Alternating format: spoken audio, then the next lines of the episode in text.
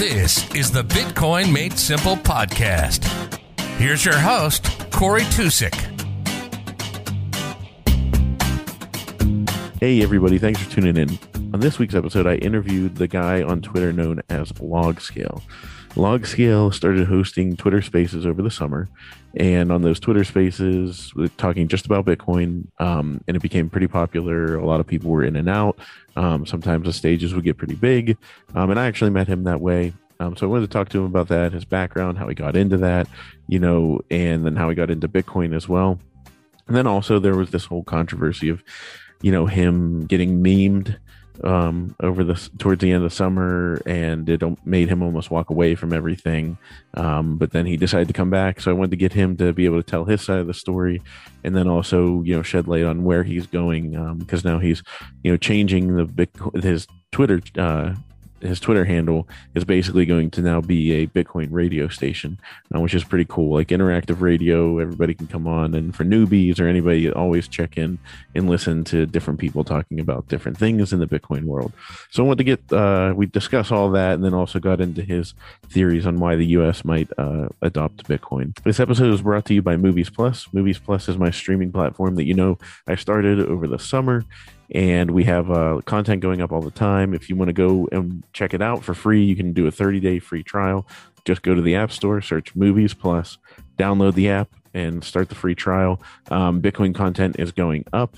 Um, we're actually going to start probably adding some podcasts there too, as well. If you want to check them out, um, you know, be in front of the paywall. So even if you're just looking for a different place, um, and then also we have we will have an exciting announcement uh, soon, but I think we're pretty close to landing our first uh, comedy special.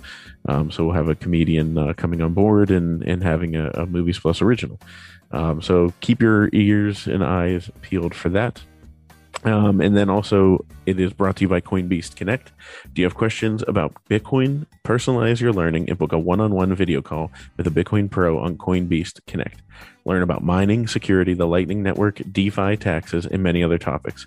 It's really easy. Choose your topic and pro, select a date when you're available, and bring your questions to the meeting room. Book your first call today by going to coinbeast.com and clicking on the Connect tab.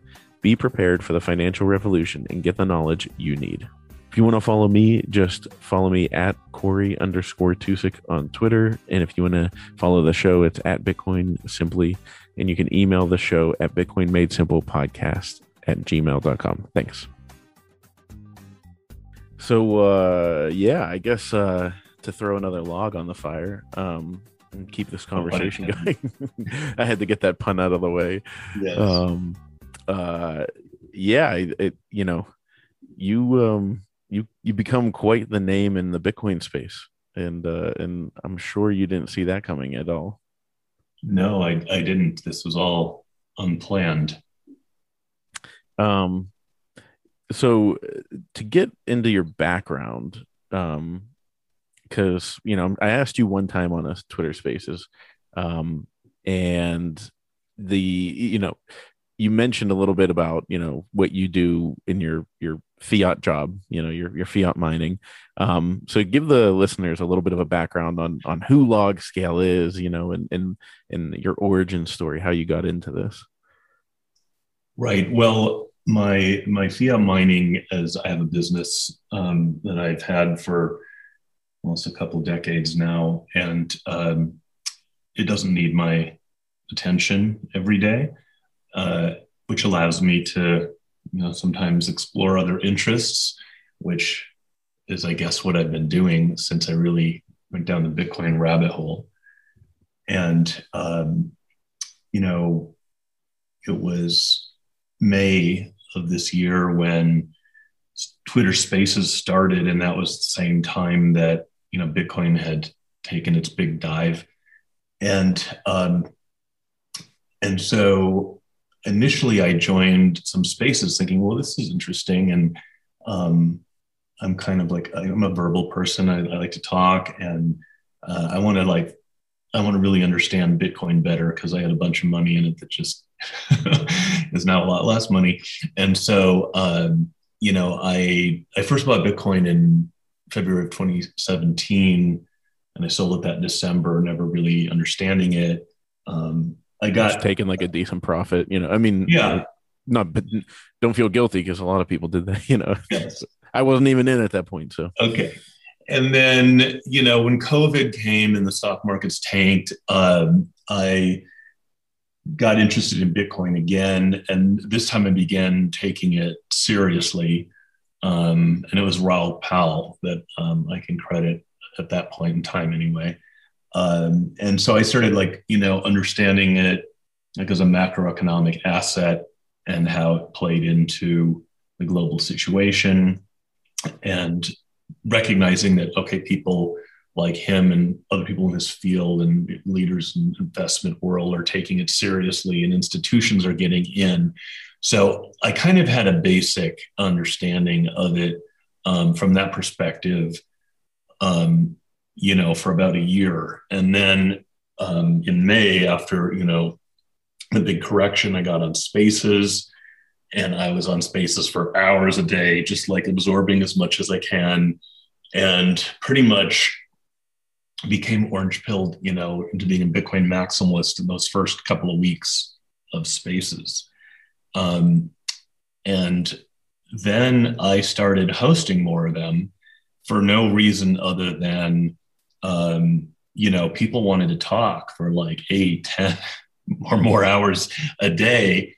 But like you know they would have to keep shutting down their spaces because you know life called or their significant other often and um, and not everyone was able to host spaces at the beginning for whatever reason twitter you know gave certain accounts the ability to host spaces and not others and so um, i'm like well i can host and i'm like i'm single now so i can i can host for hours so it was mm-hmm. just that random circumstance uh, that uh, that I a could host and, and uh, b didn't have anybody telling me I needed to get off. How do you get off the phone? yes. So so that led to me hosting regularly, and um, and early on, I kind of because I was looking to to learn more, um, since other people knew more than I did, I was um, you know, inviting people who knew more to the stage.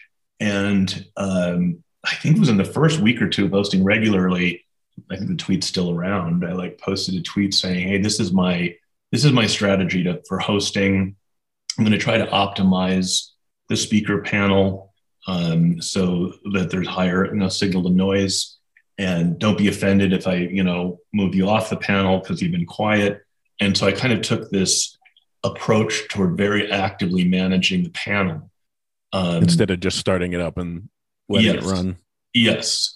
Um, well, there was a week or two where I just kind of let it run, but then I like I think I sort of pivoted and I started like really actively managing the panel, inviting people, you know, and that kind of grew. Like if the topic went off in a certain direction, I'd be DMing people who I knew that was their niche. Hey, we're talking about whatever.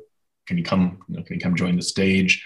And so I kind of took this role rather than as so much of a speaker as like um, a director or like a casting director and like, okay, who can I get on stage to make this interesting or who's waiting to speak as the spaces got larger, like who's waiting to speak who I think has a lot to offer based on the topic or based on past spaces, but there's other people on stage who aren't like really contributing much right now. And so I just kind of like made the policy, hey, if I if I bump you down to listener, that's not personal. You can just request again if you have more to say. And so that worked. Um, that increased the signal to noise ratio of my spaces and generally made them, you know, the highest signal noise ratio, unless Bitcoin Magazine like opened up a space on some topic, then that's obviously going to be high quality content. But um, so kind of my space has gained a reputation for like, okay, this is where the big brains are.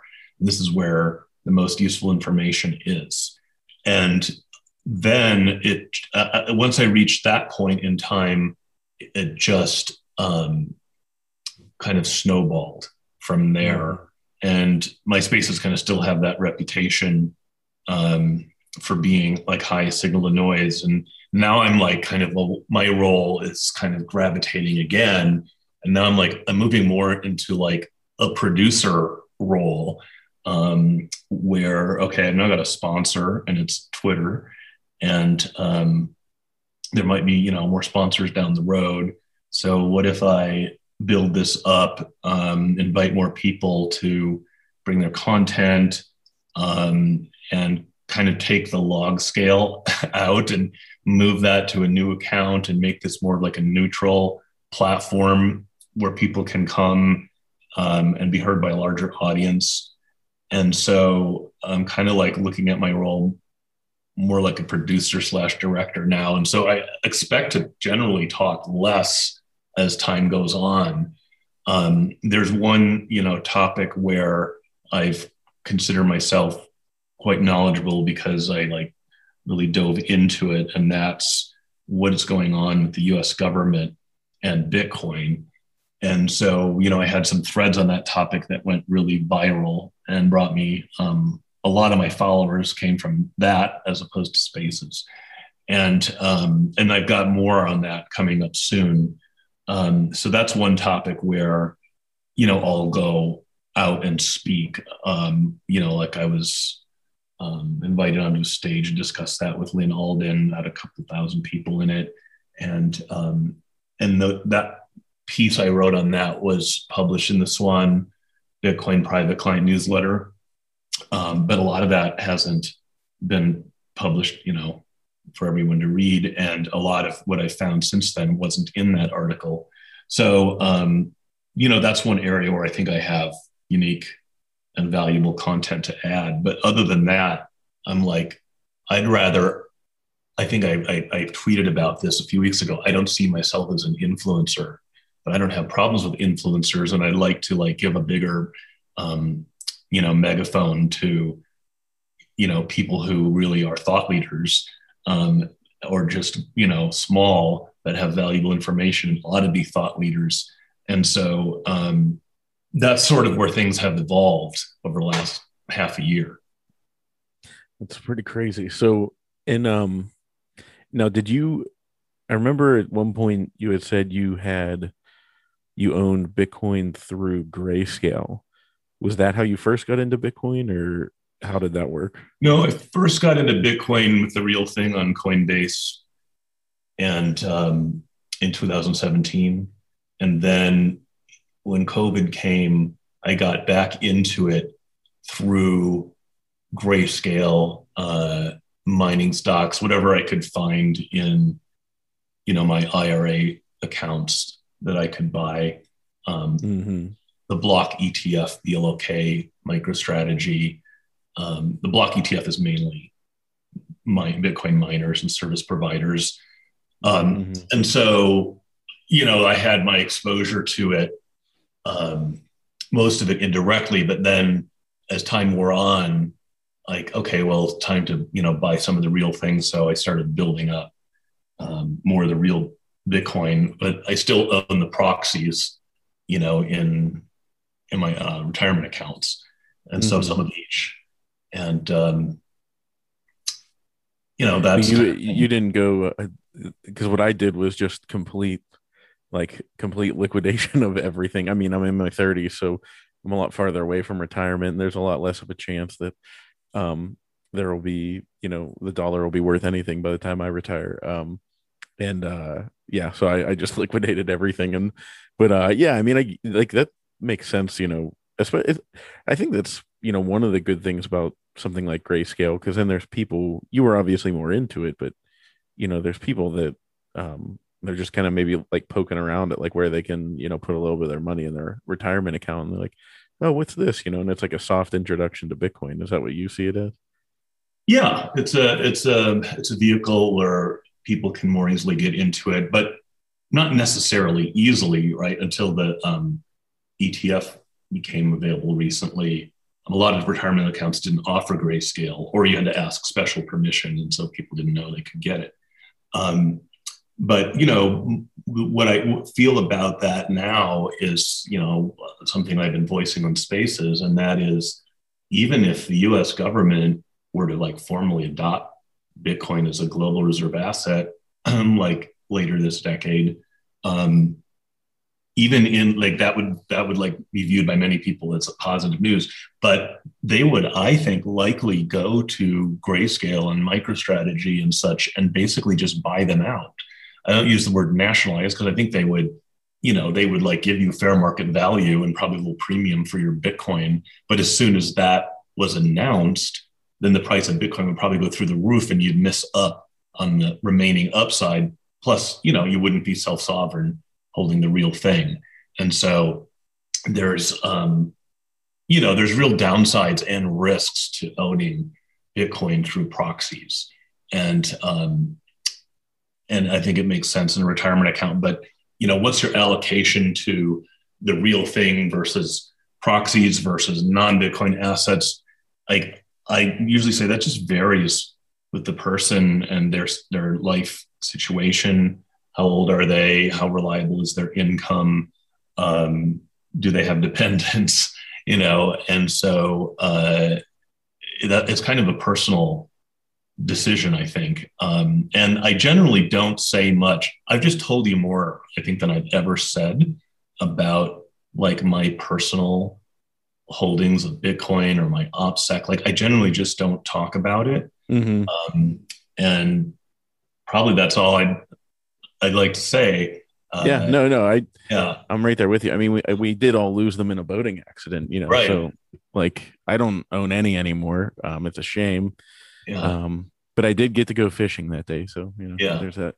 Um, yeah, I mean, it, you know, it, it is nice to have a soft entrance for people but um i mean as as people quickly learn i think they realize holding the real thing um is even uh is even you know i mean it's just so much more important and necessary. And like i was telling uh luke actually luke Mitch, Mikic, you know um and um saying for us with this house buying process um i had to like prove a, a certain level of liquidity in Bitcoin because I was I was saying like, hey, I you know they were asking for different assets, and um, you know everything that I didn't lose on the boat, I told them you know what I had, and uh, and so they um, you know I actually had to move some of the Bitcoin to the an exchange, and it like made me sick, like sick to my stomach. Um, so that's uh you know it, once you get to that once you realize how important holding the real thing is um you'll be like wait a minute. I you know other than you know you have those proxies in your retirement account it's like might as well ride it out um but you know yeah you you're going to miss the upside if somebody come if the government comes in and tries to so w- let's circle back in a little bit to the to the government theory because i do want to pick your brain on that um but uh so you started hosting these spaces. Like I remember in May, whenever the crash happened, um, I think I was on like on vacation or something, and Will Clemente started hosting spaces, and then I think that's how I found your spaces. Would you usually be in those and then and then start one up after him or something like that? Um, yeah, sometimes, I, yeah. Yeah, I mean, I know you started your own, but I think that's how. So I came across you that way, um, and uh, and so you get into hosting these spaces. Um, they're growing in size and everything. So like, what what's that like on the back end? Because you guys initially started with like 50 or so, and then you know pretty consistently got up to like how high, like 150, 200. Um, and like you know whenever you have that i mean how many people are requesting you know for people that go in there when they request you know is there usually a queue of like you know five or so people that have been waiting or uh, is it is it hard to get a, a fill it out stage well uh, still when i um, open a space now sometimes uh, it's a little slow to get to get the discussion rolling. Um, other times it just fills up you know in five minutes. But the cue to speak doesn't usually start until after half an hour. And the longer the space goes, generally, the larger it is and the larger the queue is, unless it goes really late in the evening and then it starts shrinking in size again, or some other big space opens up, like Bitcoin Magazine or something. Um, and uh, the audience seems to vary a lot.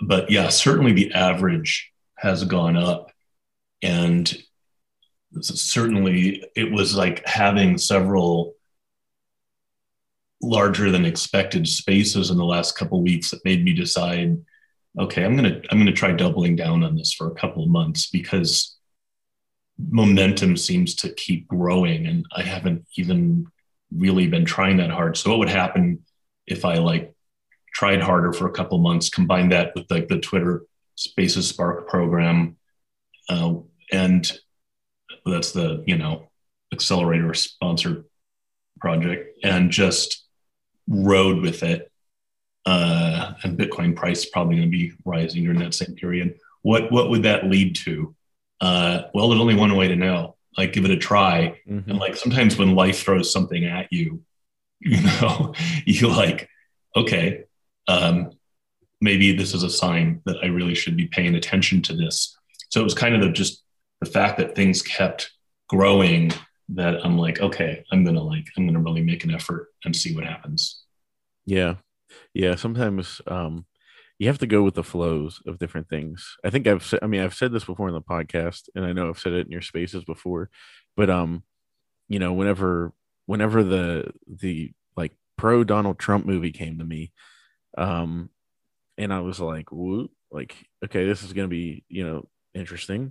Um, and I had always at that point stayed away from political stuff just because I don't like personally like to get wrapped up into it, and I actually really don't care much at all. Um, because I found that no matter who's in power for the most part, uh, my life until COVID happened, my life uh, stayed the same. Mm-hmm. Um, mm-hmm. and uh, you know what I mean? Like that's what like I always got fun, like thought it was funny when people would be like Obama's and they're like my life's over, and I was like, I mean, I don't, my life stayed the same. And then like you know Bush is in my life's over, and like no, I mean, I mean day to day is a bit the same, but um, yeah, that movie came to me, and I had to think about it a lot, and like ponder over it, and it's like you just sometimes life throws something at you, and you be like, you know what, let's let's give this a shot. And I mean, I'm a proponent of free speech.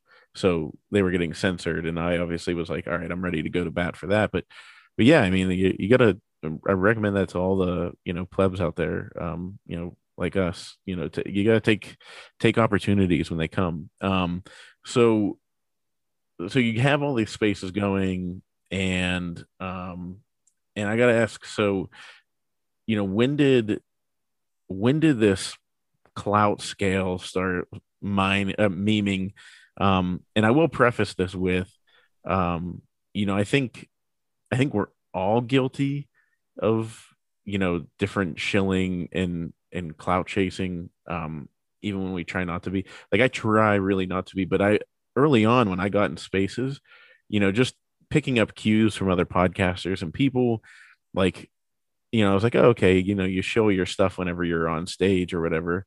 Um, you know, just politely, not over the top, and and like when I did it, even then I did do it, but even then I'll admit I felt like super cringy. Like, ugh, what am I doing? Um, you know, it's like, what am I like some radio DJ? Like, check it out tonight at seven, you know, and um, and so I just very quickly, I think I even messaged you about this. I was like, I was like, hey, sorry if I just start signing off, but like I just started going with the Irish farewell. Uh-huh. And it was like, boom, I'm out. Um, disappeared. And that pretty much has become the norm across spaces now. Yeah. Um, so you know, I think I think we're all guilty of that, you know, and like we're trying to build momentum on certain things and and uh and everything. So you know, when how did that all start as as far as you're aware? Um like I did go does that go back to the Aussie space and maybe you could yeah. shed light on that for people that don't know? The last week in June, um I kicked Aussie out of my uh off the stage back to listener. Um, when what was the reason behind that? It was the first time that I had really started a space since I gotten of any size, and the topic wasn't Bitcoin. You know, wasn't serious, and it was largely um, because of her being on stage, which she hadn't really been on my stage before much, if at all. And um, I was like, how can I get the how can I get this on onto Bitcoin? And so I'm like DMing, you know, some of the regulars to try to get them to come on stage. And finally, somebody comes on stage. Uh, this is the first time he come on stage and brought the topic back to Bitcoin and Michael Saylor. And she jumped all over him like Michael Saylor is a I don't know, bad actor. I don't remember what it was, but she was like yelling at him. And um, I just bumped her down to listener and I said, We do not yell at people for switching the topic to Bitcoin. Thank God. Like somebody wants to talk about Bitcoin again. Mm-hmm. And um, and I was like mad because I felt like she was undermining, you know, my purpose. And um, and so I got angry and I shouldn't have and people started DMing me, "Oh, she's such a you know B word," and I'm glad you did that. And then I started like reading out those tweets without giving the name of the people who wrote them, but that was really dumb and wrong of me to do that.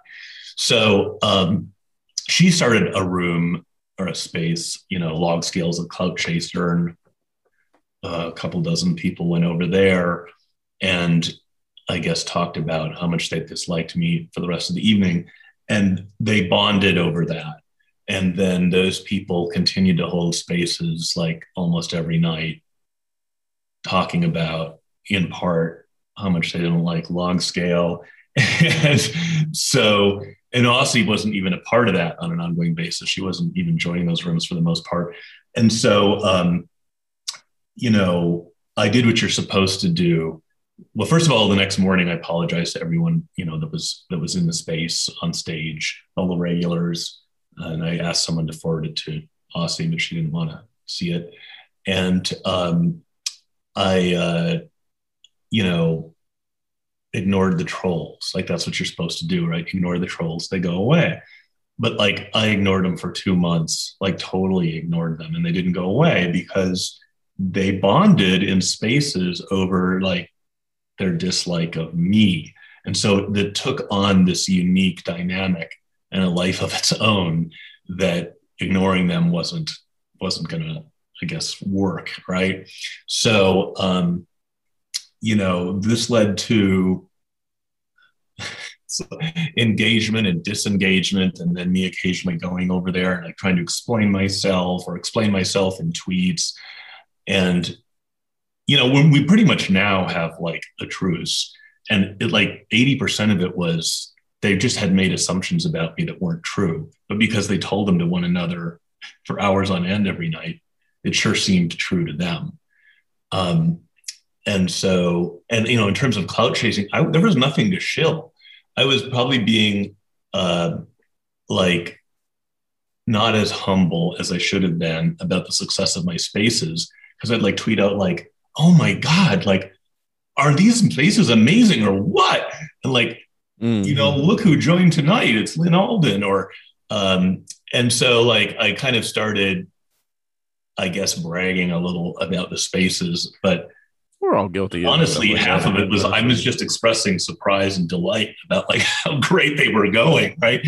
So, but one of the things I learned through that is like as your account size grows, the expectations change about like how you should behave, uh, especially you know in the Bitcoin space. And so um, I've like tried to like ratchet back what I'm saying and um, realize that okay, I guess there's people see that I have more of a responsibility. I need to think about that, and ultimately, like you know, let's just divorce log scale from this account and and put log scale back on a brand new account that can be my personal voice and have the hosting account be just more of a neutral platform like a radio station or something an interactive radio station and so um, you know that's uh, but i think I'd, I'd be arriving at that point even if none of this controversy had happened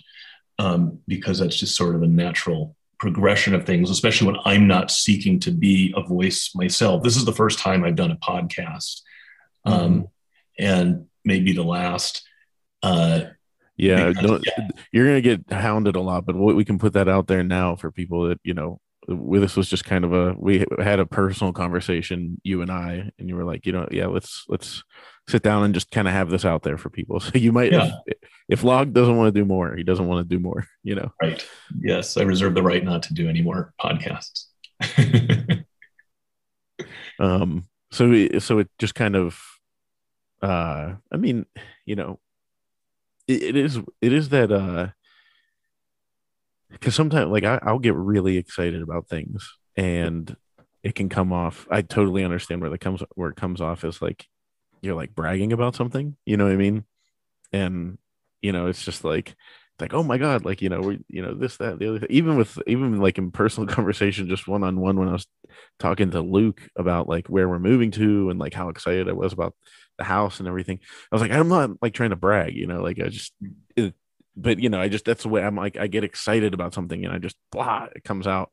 Um Right. you know so that it, uh and it's funny i think i don't know if you saw the recent joe rogan episode but um uh he had the guy from the social dilemma on. They were talking about the feedback loop of social media. So i wanted to pick on that for a second because um something you said where they made assumptions about you that weren't true um but they you know it gets into that uh, feedback loop and it gets cemented as reality. And you know obviously since then you've you've you know have a truce with them and everybody's come to an understanding. Um i think that's a, kind of an interesting view on on how social media works where um you know it gets things get circulated and can become truth in people's minds. Um you know it's kind of interesting So and it kind yeah, of happens to you on a personal level Well, let's talk about that for a second because so I'm like a middle age. I never got on social media. I mean, I was still like, you know, mid 30s when Facebook became popular, but I was like, I've always been a very private person. Like, I don't, why would I want to put my life on display? I'm not, I'm not, I'm not going to do that. So I just never got on social media. And so I have never had any experience with it. And, um, and I don't have kids, so I don't know what you know it's like to encounter trolls on social media. And so like i was just like kind of going into this like Basically completely- naive person a and completely green social Right. media person. Yes. And then all this shit happens and i wasn't prepared for because i didn't even have a context you know for it. So but again Yeah, it's no. part of the story none of this was planned this just kept growing organically and here we are Yeah. Um, so I wanted to talk about that a little bit because so um so you're you've said before you're in your fifties, right? Yeah. Yeah, you're not uh, yeah. But um but so it, like that's what I tried to whenever I was because I kind of was like so thrown off by the whole situation. And in my mind, I was like, you know, just trying to imagine, you know, like, you know, I'm I'm 35. So like, you know, someone 15 years my senior, what would what would the experience of coming to social media like brand new be like? And it would be like a completely different world, you know, because like my brother who's four years older than me, I mean, just that four year difference because he graduated college in 04 and that's when I graduated high school. And like right whenever I graduated high school went into college like Facebook MySpace everything took off. And there's just like this disconnect even in that 4 year gap Mhm. where like he just we like we joke because uh like him and my sister-in-law still have like a joint Facebook account like I don't even have a Facebook account at this point, but it's like we're always like, oh, like which one, which one of them was the one that posted that, you know? And it's like, you, you know, you're a boomer if you have a, a joint Facebook account with your spouse or whatever. Um, but like, so, you know, even in that four years, there's a huge gap in understanding of what social media is. So for someone like yourself, like, did you just start up a social, a Twitter account just to kind of follow like Bitcoin news and Yeah. Read up on it? Uh, well, financial news in general, um, the markets, macro, um, and then that Bitcoin quickly became a part of that. Um, so yeah, it was just like I was just a person with like you know a few dozen followers, and, uh, and um, you know collecting information. And what um what what what made you go with the name log scale? Um, before the, for the first week of spaces um, my avatar was log scale and my um, but my like display name was X Bitcoin skeptic because I was like on these, you know, I was chatting with finance people outside of Bitcoin and asking them questions. Like I wanted to be, I kind of wanted to provoke the discussion and like, you guys should be getting into Bitcoin. So I, I kind of said, I'm an ex skeptic. You're a skeptic. You know, maybe you should take a look at mm-hmm. Bitcoin. But like when spaces started, like people like, well, what are we supposed to call you? X?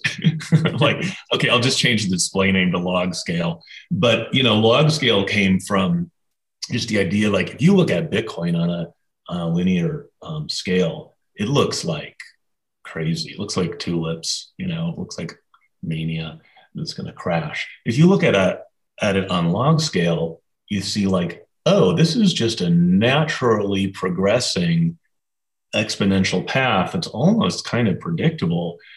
And, um, you know, and so I changed my background image to the, you know, the, the stock to flow uh, model with the dot, colored dots. And, and I created a log scale avatar to try to like get people like, hey, you should be looking at Bitcoin this way not on linear mm-hmm. scale. So that that happened, you know, sometime early in the year, and then um, and then the you know spaces came, and I learned a lot more about Bitcoin. But I kept the name, kind of liked it, and then yeah, uh, once in a while everybody knew me as log scale. I'm like, okay, well, I guess that's just who I am now.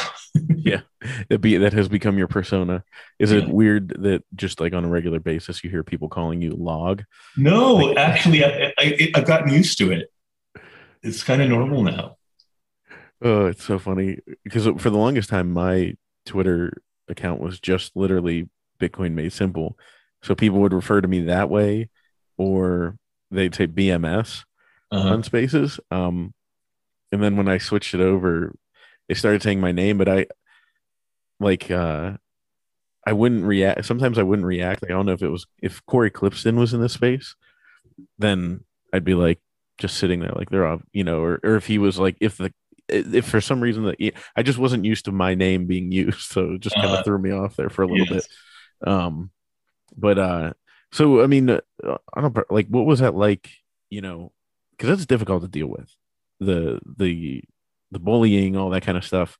Um, and it's something that you know can get out of hand quickly, and you know everyone who likes to act like they're above it, we all do it to a degree. You know what I mean? Like, uh, you know, it's it's just easy to laugh at other people and all that kind of stuff.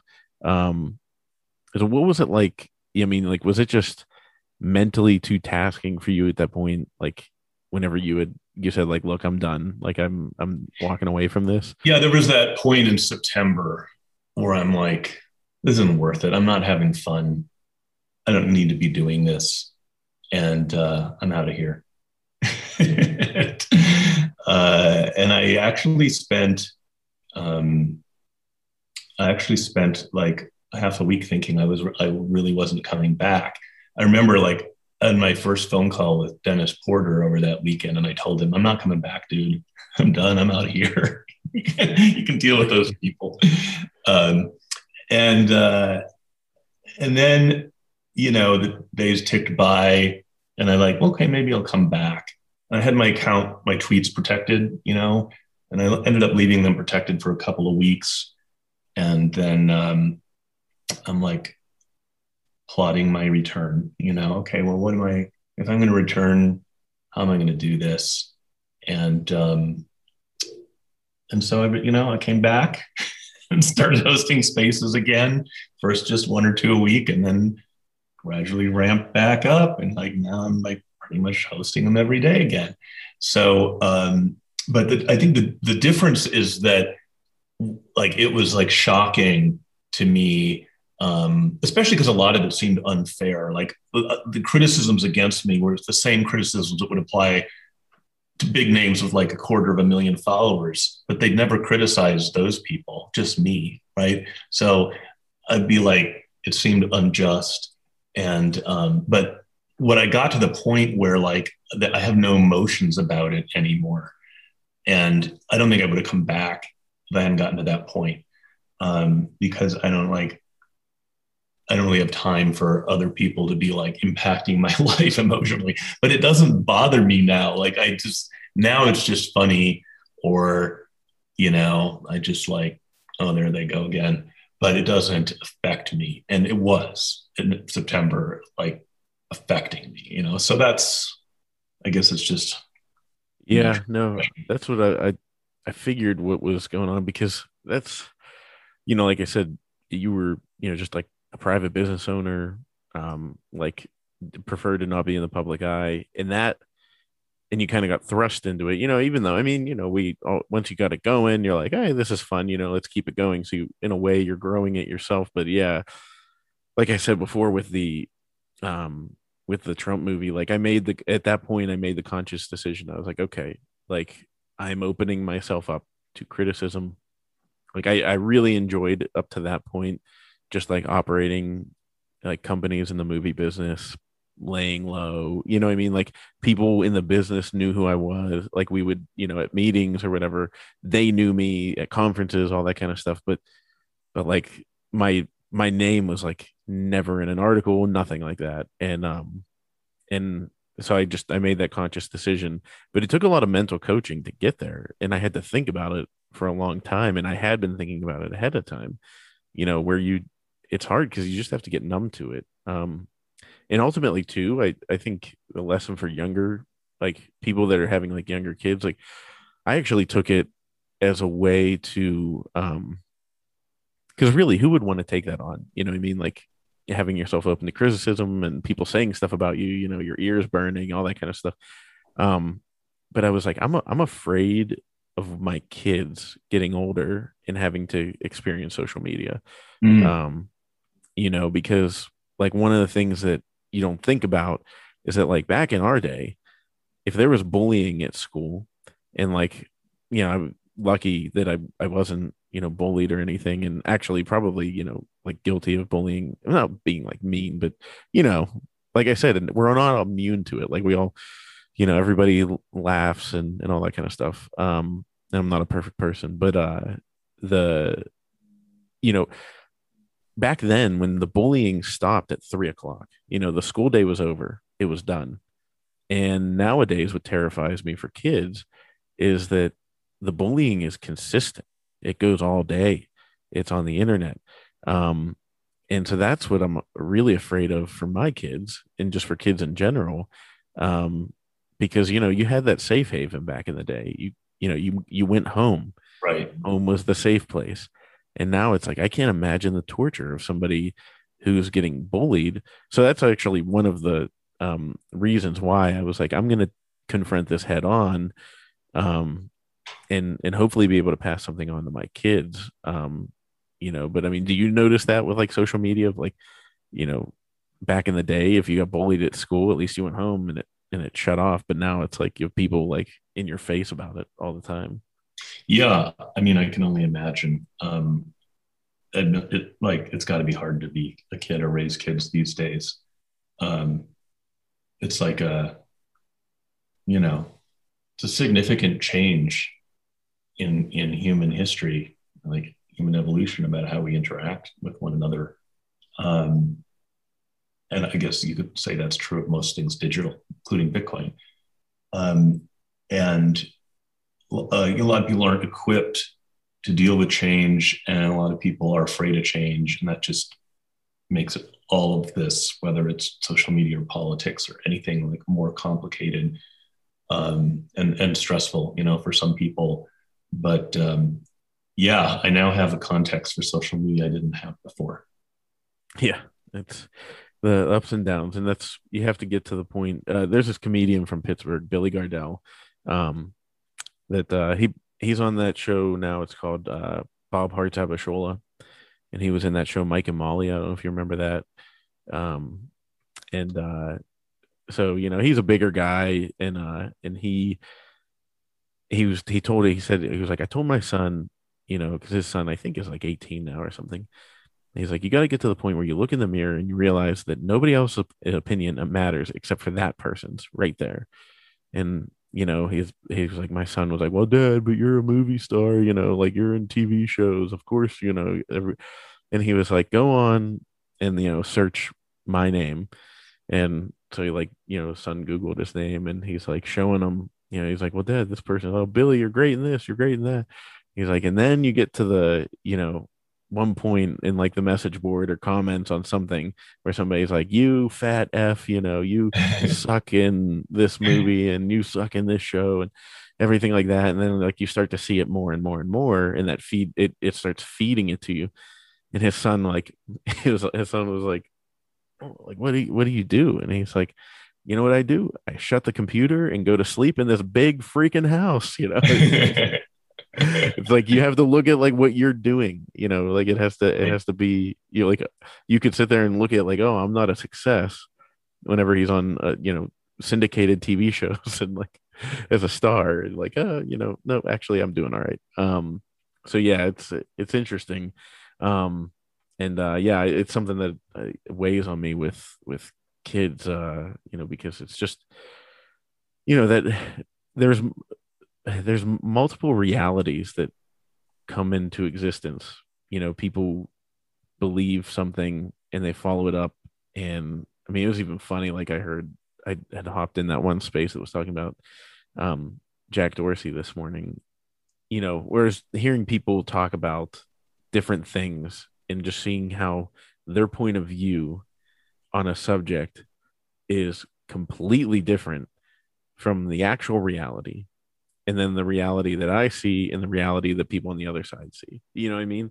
Like it's just uh it's this real weird conundrum that that we have and it's interesting that you were actually a person that got swept up into that. So um so enough about that. And by the way, I you know um like shout out to to Matt um you know that you you and Matt went in that space and uh and had it out and uh and I think you know that was you know very fair on all fronts and and uh I was just uh, tipping my cap to both of you guys for for doing that in a you know mature and open way. The one this morning? No, no, Matt oh. with like a couple weeks ago or whatever, three weeks ago. Oh yeah, yeah, yeah. Whenever you were like, he was basically like your prosecutor. Yeah. Um, you know, because also, you know, I mean, I think we, you know, I don't want to rehash all that, but it's like you were like, look, I made some mistakes, and like I think we need to get to that point where people can make mistakes again in life and not be, you know, erased from history. Because, right, uh, Jesus Christ, you know, like I mean, they, they dig up like 15 year old emails of anybody. Uh, they're not going to be pleasant. I remember having this conversation with a friend of mine in 2011. We were like, I can't believe all the stuff people are putting on social media. Like, they're never going to be able to run for president. And then, like, five years later, Trump's on Twitter, and you're like, well, never mind. I guess anyway, I guess the doesn't right. matter what you put on social media.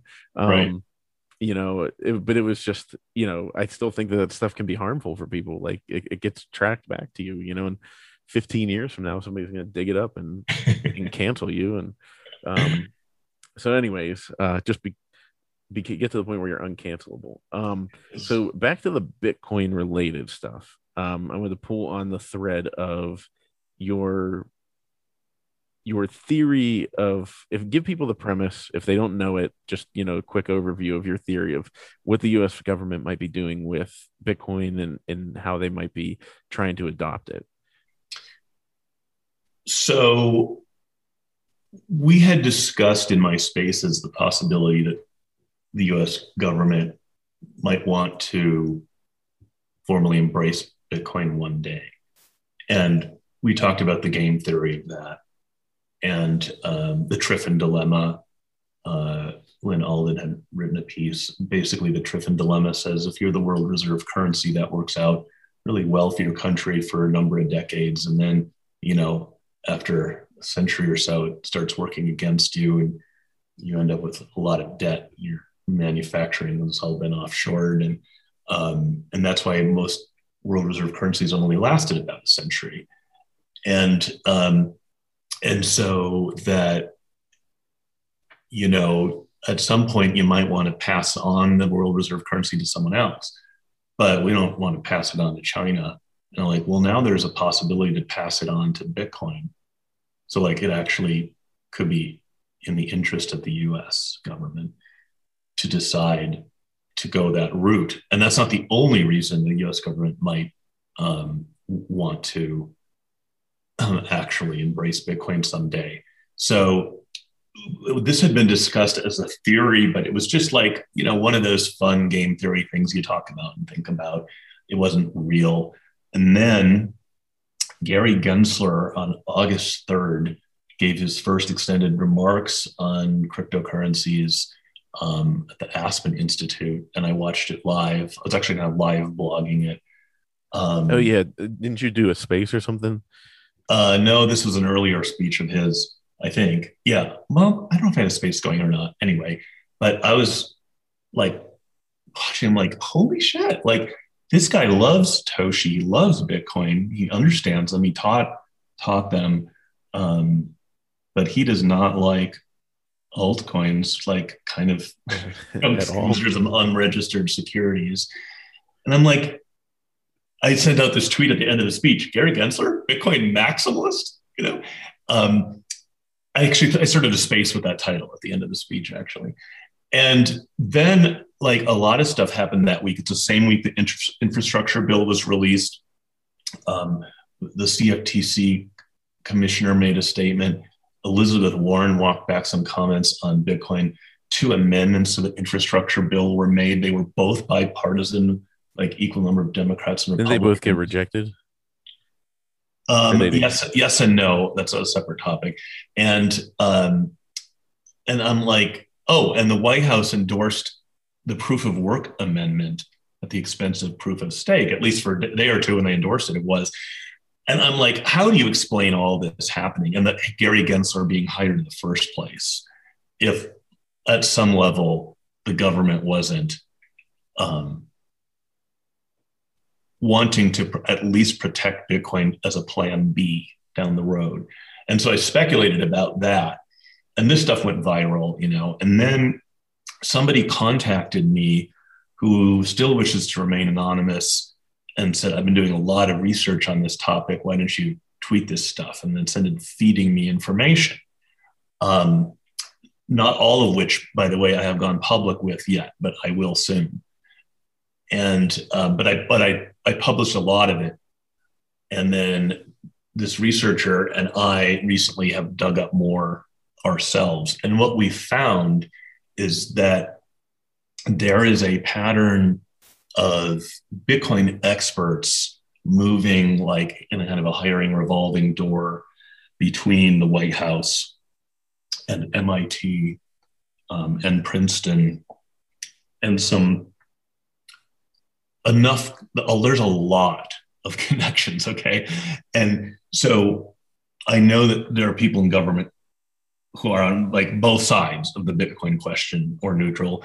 And but there are people in the government you know who understand bitcoin and who have gone through its game theory and they've been thinking about this since 2014 um, and and so there are people who get it in the government. And I think the evidence to explain, like the events of August, for example, is there are people in the government holding sway saying, hey, you cannot close the door on Bitcoin. We may need it, and um, or our citizens may need it, and uh, and that's why like there's been this kind of protected status for Bitcoin um, and regard, re- regarding the amendment, they did what they, they ran out of time. There ended up being eight senators who tried to get this fixed, four Democrats and four Republicans. They ran out of time. And so all that was left was like a unanimous, like a voice vote type deal. And they needed 100 senators to, to pass the fix. So the two amendments got merged. They worked together. These eight senators worked out a fix. And the um, they got to this voice vote and they got 99 out of 100 senators to vote for the fix and the one that objected was richard shelby from alabama. And afterwards he's like well i supported fixing that language but i rejected it because they rejected my other amendment on military spending. So out of spite like he voted against it. But that means there's 99 and actually 100 senators supporting fixing the bill.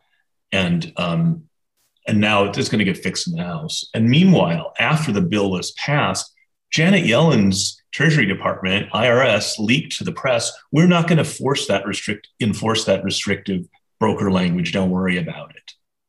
I'm like, you hmm. know, and now you've got like the FDIC like working with banks to allow them to custody Bitcoin, and I'm like, none of that would be happening if the government really was interested in shutting down Bitcoin.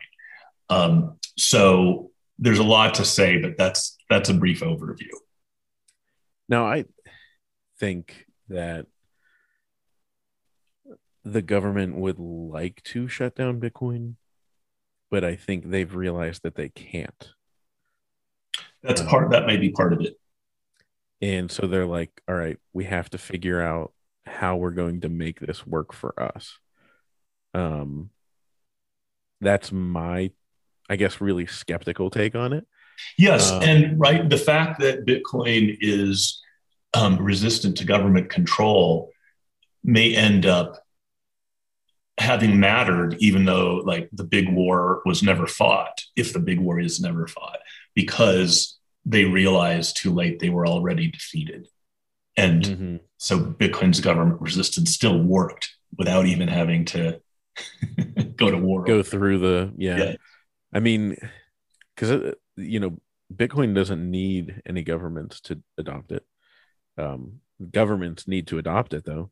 Yes. Um, and you know, I think more and more, like obviously El Salvador, Tonga is talking about it. Um, you know, so it's going to start with those small countries with, you know, that solves the remittance problem for them.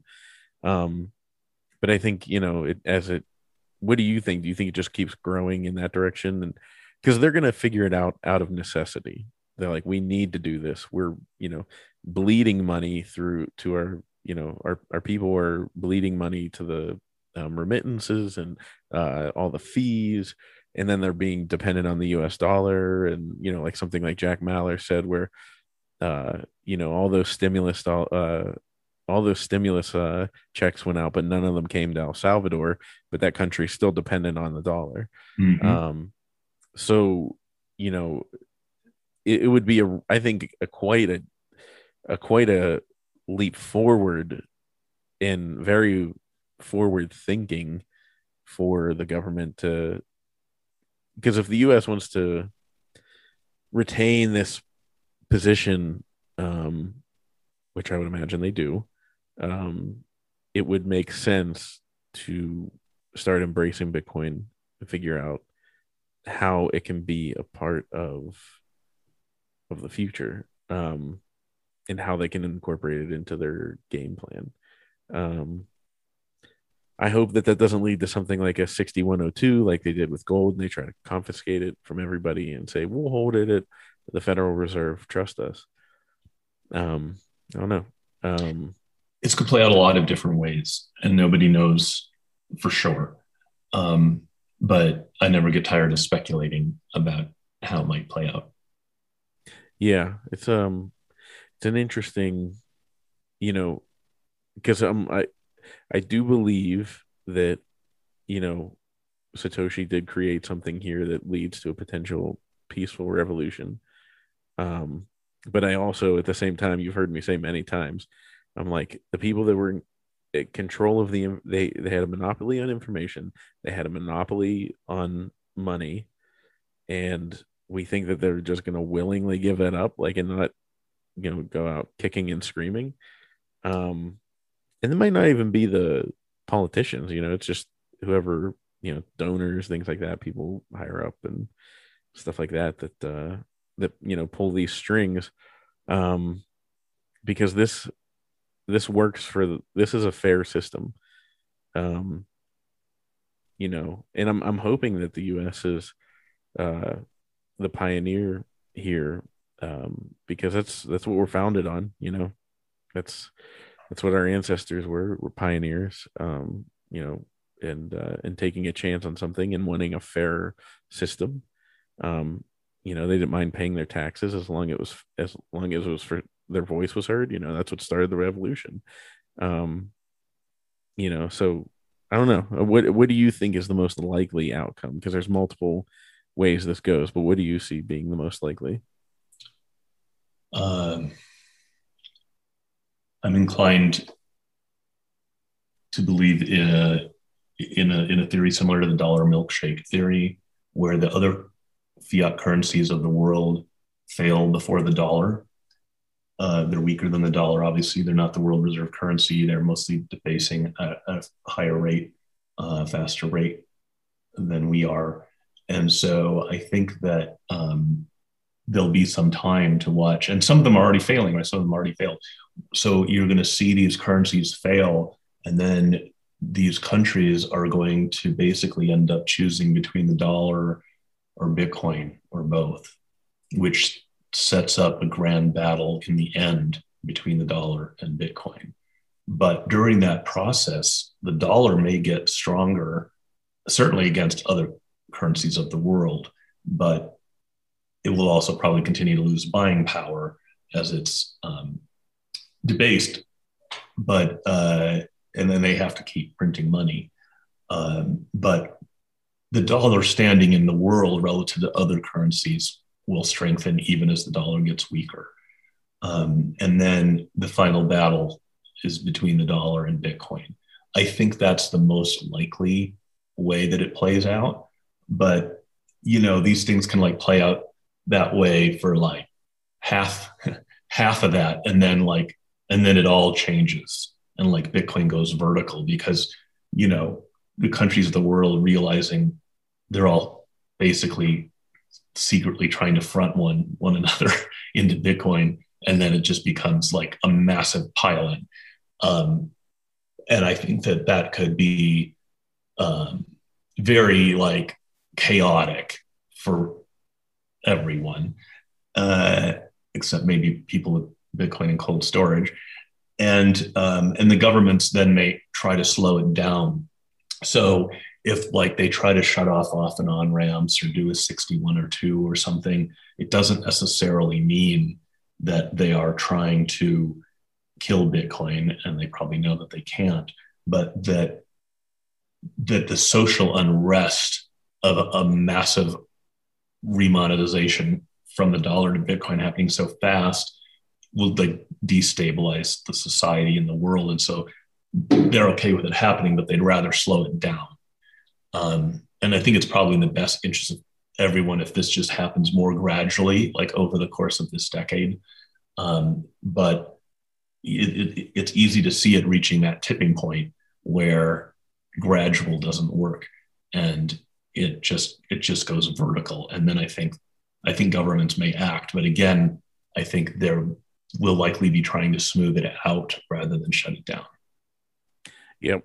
Um, I mean, that's what, you know, I've recommended many times to people, you know, get out of cities, get yourself some space.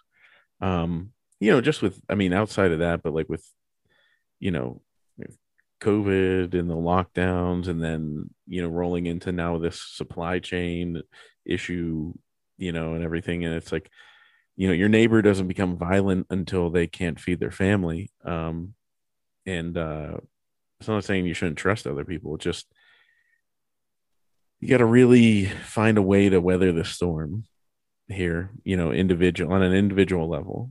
Um, because yeah, it would be in an ideal world, Bitcoin, you know, it flips into a Bitcoin standard without anything going awry. Um, and you know, you just wake up all of a sudden and gas is priced in Bitcoin, and you know, it's like, oh, okay, this works. Um, but uh yeah, my I think people need to prepare for the worst, hope for the best, um, because it it could uh, it could be an interesting decade. Um, it's definitely going to be an interesting decade, and we're at the front row of history unfolding, and most people don't even know.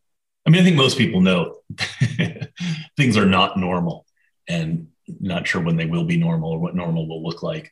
But I don't think most people understand how dramatic the changes may be this decade, um, especially if you don't understand, you know, the natural cycle of things and that at the end of a massive um, debt cycle, there's naturally social unrest political unrest, um, economic, you know, unrest, and that this is just a normal course of events. What's different is that there was never something like Bitcoin entering the chat, as we say, uh, and um, and that's going to make, I think, for absolutely fascinating.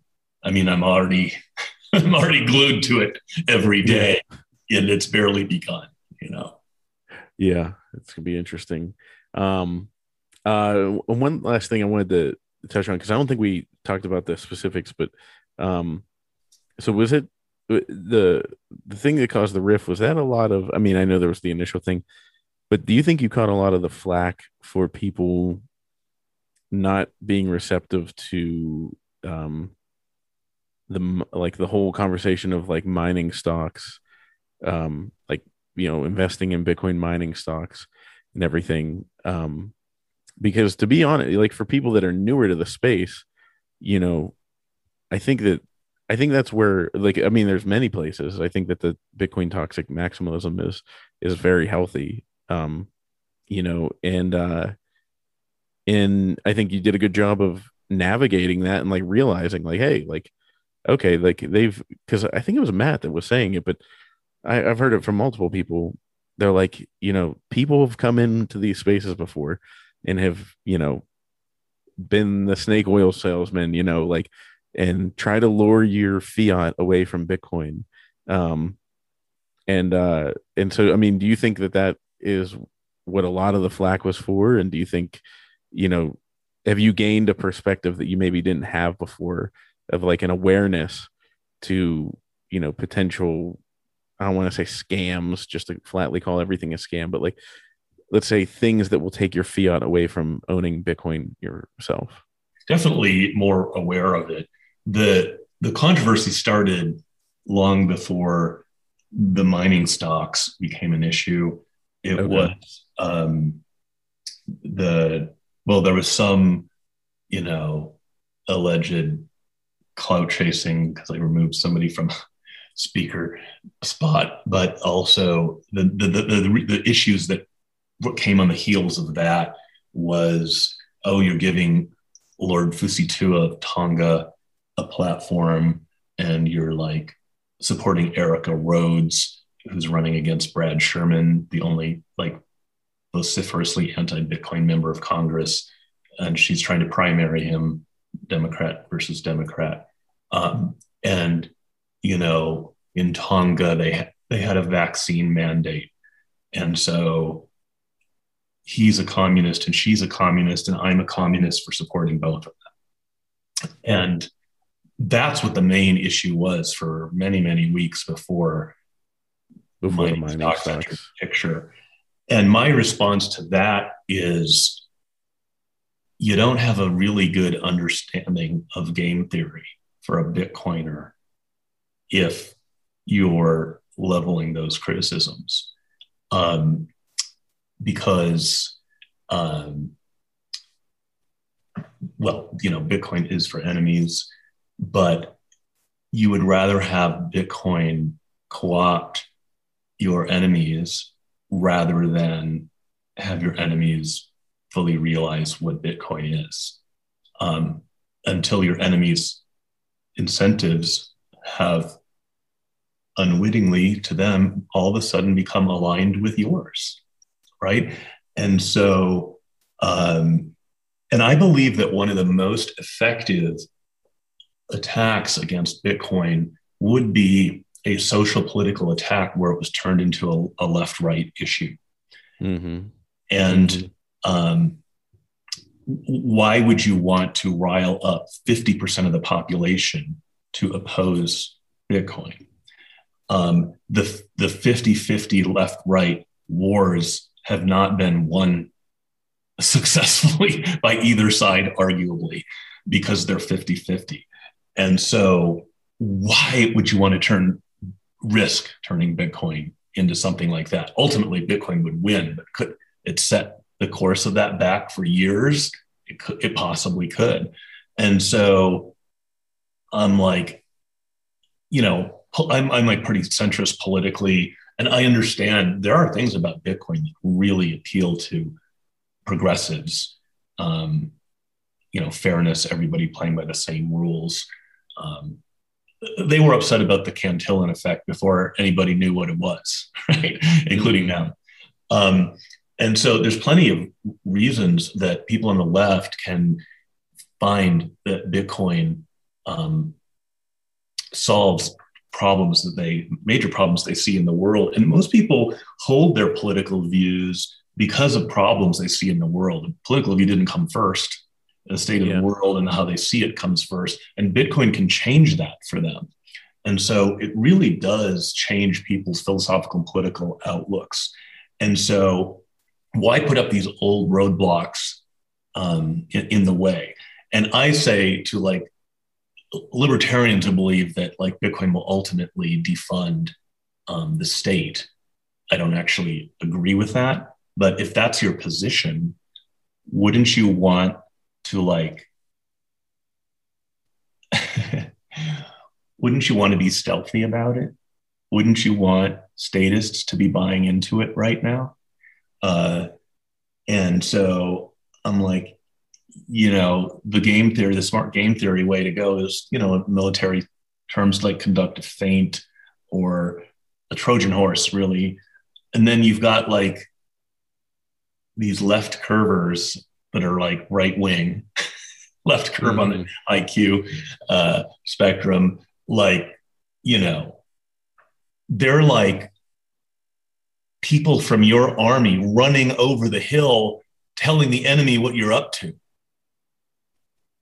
I'm like, what the what the like? If you think Bitcoin's going to defund the state, why would you be broadcasting that to the state? Like, why would you be trying to turn into a political issue? So I think that some people are just still too trapped in the old way of thinking, and they haven't fully understood the power of Bitcoin, like on a game theory standpoint. I would think that none of us understand it. Well, that's true, right? And we won't really know until history plays itself out. Yeah, because I, I keep saying that, like, um, you know, Bitcoin, like I, I got to 1% of understanding it. And I think everyone remains at 1% forever because it just gets deeper. And, and, um, and yeah. Um, just to back up one second, I just have to say this with the mm-hmm. Lord Fusitu'a and Erica Rhodes thing. Like mm-hmm. most of the biggest names in Bitcoin were behind those, like let's just say those two. Um, you know, whether it's Alex Gladstein or Preston Pish, or, you know, you know, you name it, Jimmy Song. Um, and nobody was criticizing them for it. It was just me. Right. So that's part of why it was hard to take this as constructive criticism, especially you know it was laced with profanities and obscenities. But when you know we were able to like actually get into a space together for hours on a number of days and talk it through, it's like okay, well, really, we're we're, we're pretty much coming from the same place here. Uh, mm-hmm. There's just a lot of misunderstandings, and when the when construct constructive, when criticism is constructive, as it did become in some of the spaces we held together, then I'm like, I'm open to it and I'll adjust. And I did. Like the first time we got into it, I did make some adjustments. And then a month passed and I was like, still getting criticized for the same stuff. And so, like, kind of the follow up space was, hey guys, didn't you realize like I made changes since a month ago? And they're like, Ben noticed, right? Mm-hmm. And like, oh, oh, oh, good for you, you know. So um, I'm still learning, and I always will be. Yeah, and I think that that's important for everybody to remember, you know, because um, uh, you know, I wanted, I just from the get go, I was like, in my mind, I was like, this, you know, like let's say the mining stock um play. I was like, this just makes no, this doesn't make any sense to me. This this would be the worst thing you could do with your money. You know, like not the worst. I guess the worst would be you know lighting it on fire. Well, okay, that reminds me of the topic. So when Spaces started and Bitcoiners really started talking, and it was May and it was June and it was July. Um, like the standard advice that pretty much everyone shared that were like Bitcoiners was your percentage allocation to Bitcoin ought to be in line with your conviction level, and it ought to be money that you don't need for at least four years, if not eight or ten. Uh, you know, for your emergency stash or whatever. That was like standard advice, and mm-hmm. it was on the heels of a like fifty-five or whatever it was percent correction in the price of Bitcoin. Mm-hmm. But like this fall, somehow a lot of like Bitcoiners got on the idea that to be a real Bitcoiner or Bitcoin maximalist, you needed to have all of your liquid assets in Bitcoin. That was not a common position in the summer. So there was a change. And I ran a poll um, hey, Bitcoin maximalist, what do you think Bitcoin maximalism means? And I gave a number of different options. And the results were, were split. About 35% of people thought it meant having all your liquid assets in Bitcoin, but the rest of them did, did not. And so there isn't even agreement among this like Bitcoin Twitter maximalist crowd as to like what a Bitcoin maximalist means in terms of your portfolio. And so, you know, I think that how much you have in traditional assets would depend on your position in life and some of the factors we mentioned before. Um, to me, though, it's like if you're in Bitcoin mining stocks, they're so correlated to Bitcoin. That's not diversification, right?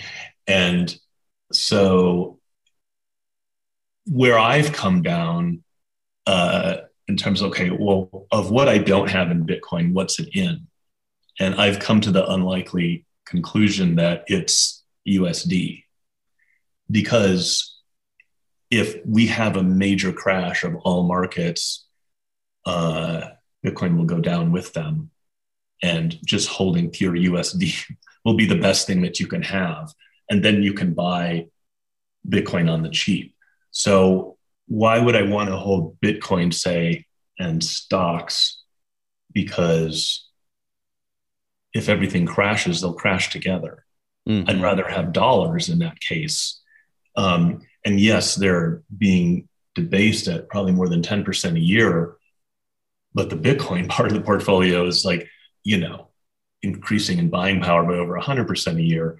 So that's pretty damn good protection against the fiat that you hold. And then if things go really bad and everything goes really bad, um, I want money to buy Bitcoin when it's down. So to me, it's just BTC and USD, and that's mm-hmm. the portfolio. And then the allocation depends on you know your conviction level and your circumstances in life. Yeah, yeah. I mean, uh, I'm I'm like all in, you know, and to the point where like if I just have an extra expense, if my kids want like an extra like, you know, uh, they, they want an extra toy. I'm like, oh crap, I gotta sell some to, to buy the. I actually I can't. So I did come up with this theory, this plan where if you if you're willing to buy something very fiaty, if that's a term, um, you have to be willing to match that price, the amount of money you spend on it, in and buy yourself some Bitcoin to set aside. Right. Um, so it's like if you're gonna buy some twenty dollar piece of junk, um, you know, and it's gonna be a, like you're like, why am I buying this? But you wanted to, like you can still do it if you put another 20 in Bitcoin. Um, and, yeah, uh, you know, um, and the the the the, pre- the presumption behind you know what I'm saying, if you want to allocate some USD and some Bitcoin, is, is that there's a non-zero chance that there could be some catastrophic event for Bitcoin. Um, mm-hmm. We think that's extremely low, um, but it could happen. Like you buy insurance because your house might burn down. That's also an extremely low likelihood. Um, oh yeah, I mean, you know, you you need you need that runway of like if everything collapses, but people will still take that crummy dollar. You know, it's like you still need like enough money. Like let's just say like I'm making literally a fantasy scenario, but like if you know you're stuck in a like a war zone or you're stuck somewhere that's like dangerous and you need to get out um, in the case that that the place becomes that um, dangerous place or the place you need to leave, you need to have enough of the local currency to get yourself to the border and get in a boat and get to the other, you know, to the safe land, um, and, you know, to the high ground. Yeah, and on this non-zero chance of some catastrophic event for Bitcoin, when I was doing, you know, research into the U.S. government and Bitcoin and to these personnel that have kind of been through the revolving door, um, I found an interview with one of them who's a Bitcoin developer, um, and like you know, Bitcoin Core developer, um, who said, you know, those of us like core devs um, in our own our own like chat groups. I think they're on IRC or anyway. Uh, we aren't I can't remember what the wording was, but basically, we don't have the same like 100% confidence that a lot of these Bitcoin maximalists on Twitter have. Like the people actually writing the code, they worry mm-hmm. about you know, um, and living it, man. Right, and probably scaling stuff. You know, they're concerned about and potential attacks, and um, but I was like, a, yeah, you know, we might, we might be in a little bit of an echo chamber thinking Bitcoin's 100% likely to succeed. We should have 100% of our dollars in it. Maybe there should be a little bit of a risk to reward calculation for the same reason we buy insurance for an unlikely catastrophe, yeah, in right? the unlikely event that, yeah. Um, yeah, it's, uh, it's interesting. Um, yeah, I think, you know, I, I but I do, I you know completely su- support the the toxic maximalism from you know because it does it saves people from investing in dangerous things um if it wasn't for them i probably would have had like a come in with like this you know portfolio when i initially came in i i, I probably would have had like you know all kinds of shit coins mixed in and um and more susceptible to scams and uh but instead i I literally had I, I bought one ETH and then every one whole ETH and then everything else was Bitcoin. By the way, and um yeah, and then I quickly sold that because the maxis were like, "What are you doing?" I was like, oh, "What are you doing?" um, on that topic, so when all the, when it all kind of came to a head in September, there was like a 48 hour period where I was like waging a war against toxic maximalism because going for it. I, I believe that like that's what was motivating like a few dozen trolls to just like go after me relentlessly. They were like upholding their behavior under the banner of toxicity. But I've like never shilled anything other than Bitcoin. And um and so they weren't using toxicity in the way that it was intended and somebody who really helped like kind of get me through that period was Tomer Strolight. And like he wrote the article on toxicity. And we had gotten to know one another over the phone when, you know, Swan private client newsletter published my piece on, on Bitcoin. He's the editor. And um, and so when I like returned, I r- put out um, you know a, a thread saying uh, some thoughts on toxicity, which is still out there.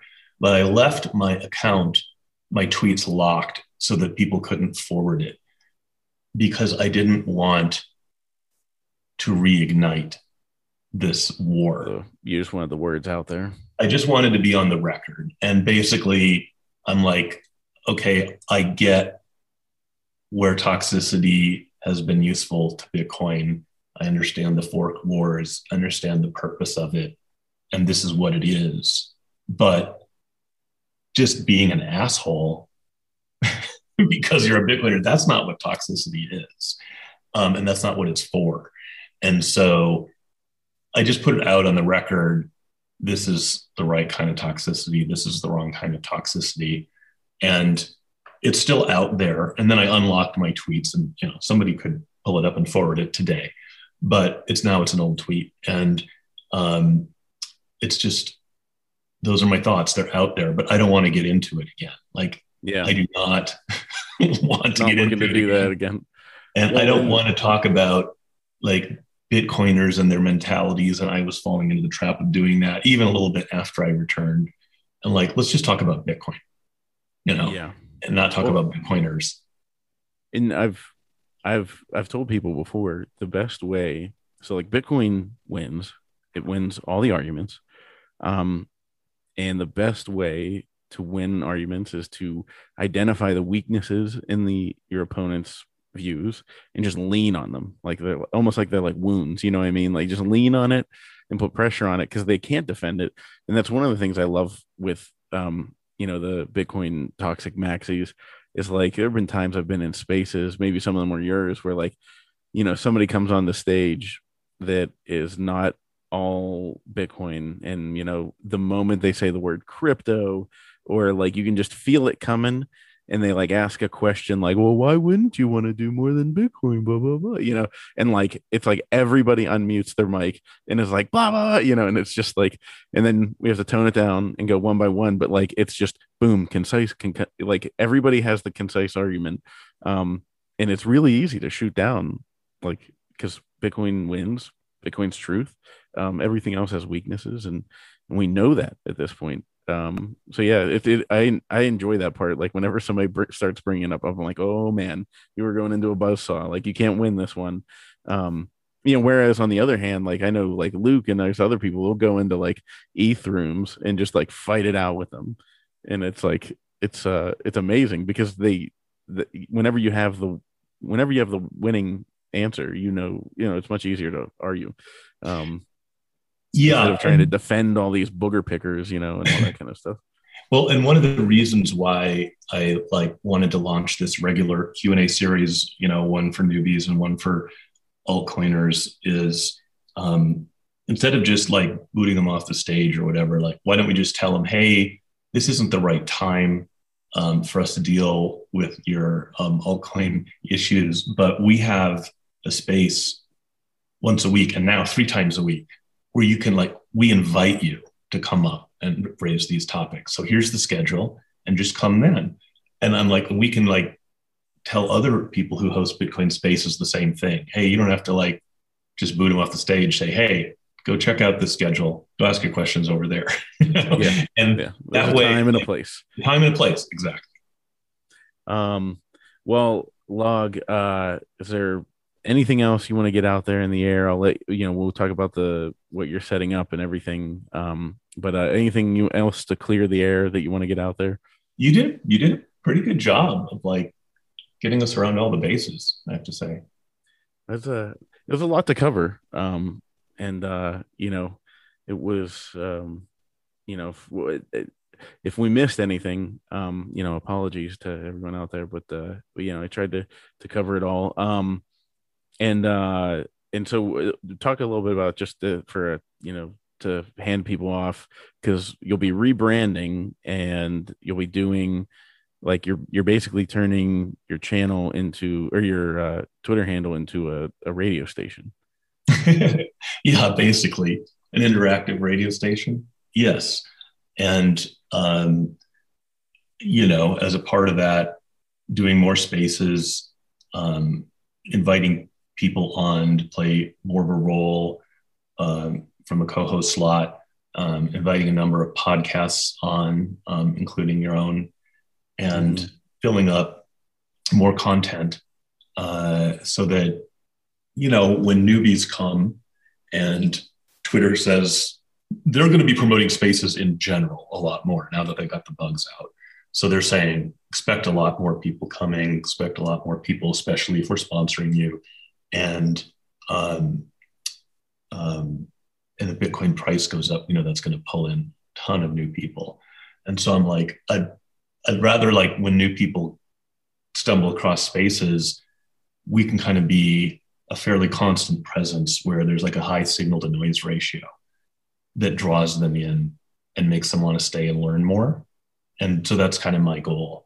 And there's there's going to be a lot of different Bitcoin spaces running at the same time because there's going to be a lot more than a dozen people who want to be speaking at the same time. And that's fine. And a lot of people just want to hang out with other Bitcoiners and you know hang out with their buddies and bullshit. that's fine too. But there Those should spaces be are a fun space- too. Yeah. yeah, but that doesn't really help a newbie, right? So there should be a space running most of the time where someone can just drop in and start thinking like, wow, this is really interesting. I got to listen to more of this. And then they just start going down the rabbit hole. And so that's the point of like broadening this into more content and more hours. And, you know, what Twitter pays for this is like $2,500 a month and $500 in advertising credit. So you can't like live on that. And um, uh, this is, you know, I'm still doing all of this, uh, taking a lot of my time that should probably be going into my business, right? I've given up Yeah. a lot uh, of potential money I could have made, but I've learned a lot and I really enjoy this. And if this does go, um, you know, like it might, then then I'd look at you know uh, private sponsorships. Uh, I don't even know what the landscape for that is like. So it's like, well, let's just let's just build this up and see where it goes. And maybe there's maybe there's enough money in sponsorships to support a number of people, uh, you know, that are helping making this happen. So, but I got no idea. I, I got to just try it and find out what happens. Mhm. Um, but thankfully, there's like uh, there's like a dozen Bitcoin only companies, um, and so there's plenty of sponsorship money. I don't even feel I would not even feel comfortable like taking up BlockFi or Celsius or those kinds of you know Mhm. platforms that other Any of the casinos? The other influencers um, you, you know have as sponsors because I don't believe I don't believe that you should um, lend out your Bitcoin uh, borrowing against it under the right circumstances. That's a different thing, but um, you know there's plenty of like good solid Bitcoin only companies doing good things that might be interested in sponsoring this, and if so, great. If not, you know I'll probably like wind it down or break it apart and like let other people you know like take over uh and um but who knows like I, I couldn't have told you a month ago that i'd be where i am now I couldn't have told you two months ago i would have been so like i'm just i'm just rolling with it and trying to do the right thing Yeah. Well, hey, uh, everybody check it out. And your so your Twitter handle is underspace log. Or what are the two Twitter handles that they should follow? let's put that in the text when you release the podcast Okay, um, that way it'll be easier for people to. Yeah, and that way we'll make sure it's it's correct. I mean, I think I'm like 95% sure, and there's a mock-up and everything. But now because like Twitter's working with me in like some sort of official capacity, um, I have to like a significant change run by them, and I'm waiting to hear back. So Yeah. I'd rather not. I'd rather not announce something that turns out to be not the case. Well, if you follow anybody on Twitter, you'll most likely see them at one point or another if they're in Bitcoin in a in a uh, log scale space. So, uh, log, thank you so much for coming on. I really appreciate it, and I look forward to uh, seeing where this uh, where this cha- this interactive radio station goes. Yeah, and I'm like want to thank you for talking me into doing this podcast. Um, I actually really enjoyed it, and I'm glad I did it. I still may not do another one, but um, it was it was good to like do this once and um, you know put some Get stuff off your chest, yeah.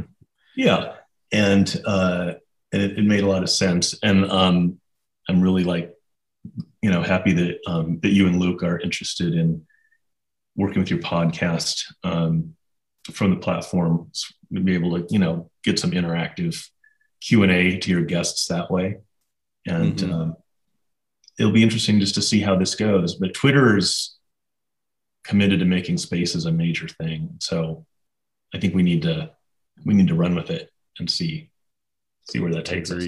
I agree, and I think that the you know podcasts, Bitcoin, everything's about to take off. Um, you know, so I, I say it's the Samuel L. Jackson from Jurassic Park moment. The hold on to your butts.